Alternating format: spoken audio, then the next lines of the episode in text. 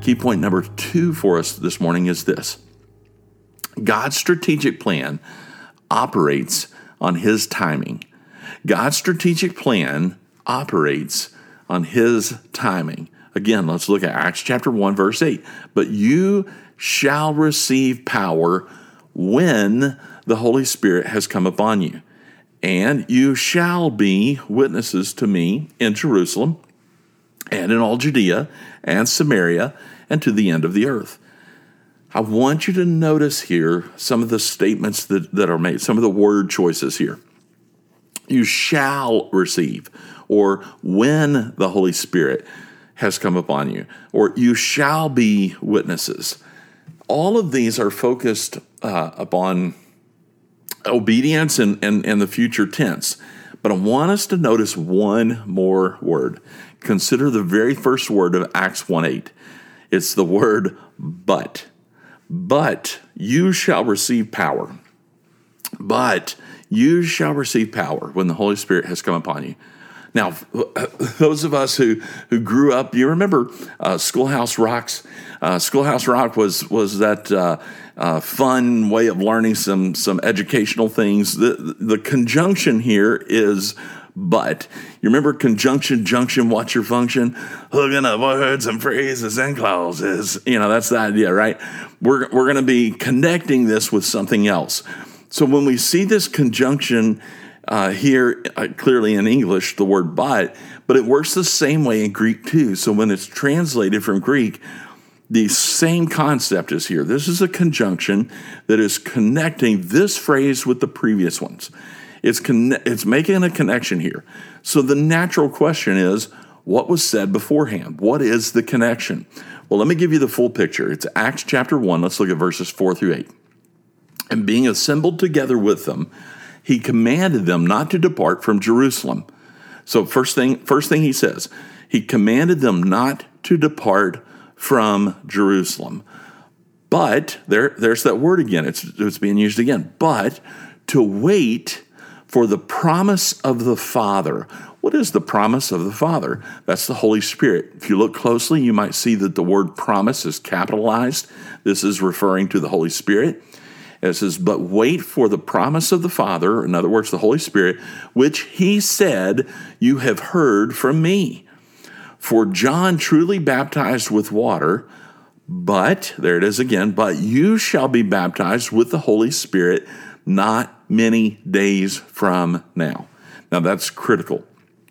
In fact, in my in my Bible in my notes, I underlined those words, not many days from now. That's going to give us a timeline. That's going to tell us the Holy Spirit is coming very, very soon. And he also gave them an instruction. He says, You wait in, wait in Jerusalem, you hang out in Jerusalem, and wait for the Holy Spirit to come. The Holy Spirit is coming. How soon?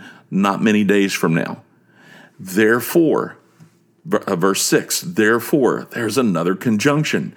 What is it doing? It's connecting the thoughts. We're going to continue here. Therefore, when they had come together, they asked Jesus, saying, Lord, will you at this time restore the kingdom to Israel? And he said to them, It is not for you to know times or season seasons which the Father has put in his own authority. In other words, the disciples, if you remember uh, from the gospel accounts, the disciples were continually confusing when this was going to happen. Many of the disciples were thinking, and, and with, with Jesus going into Jerusalem, they were thinking, ah, this is the moment. This is the restoration of the kingdom of Israel. And they were excited about it. They didn't realize that even though Jesus had repeatedly told them that he was going uh, to be crucified and on the third day he must rise again, they were just so consumed with the idea that the Messiah is going to restore the kingdom of Israel that they missed what Jesus was actually doing. Now, here, their focus has shifted instead of who's the greatest gonna who's the greatest of us going to be in the kingdom of Israel, they with humility come before the Lord and say, "Is this it, God? Is this the moment? Is this when is this the time of restoration?" That's the fourth theme of the gospel, right? We have creation, the fall, redemption, restoration. That fourth theme of the gospel is what the, the disciples are asking about. They want to know, they, they kind of were ready to go from creation, fall, restoration. They were ready to skip right over redemption. And Jesus was like, no, no, no, no, you got to slow down a little bit.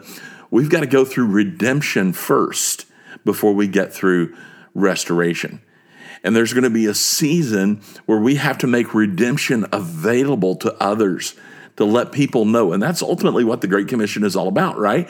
Letting them know that redemption is possible. And then once that season is over, then we're going to have the time for restoration.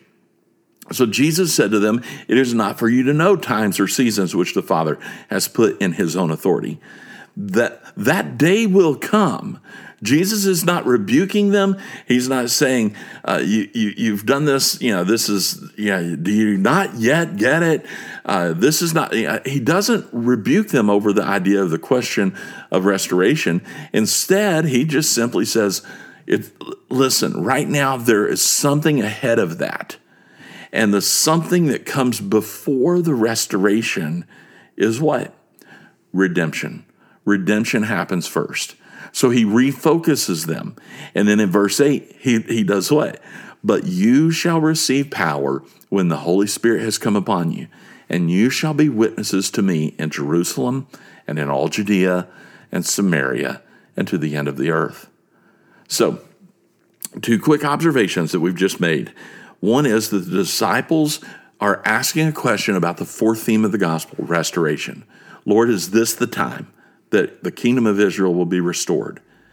And Jesus, then, and this is our second observation, is that Jesus doesn't rebuke them. He just simply says, Not now. We have something that has to happen before restoration, and that's not our primary concern. Our first concern is redemption and letting people hear the gospel.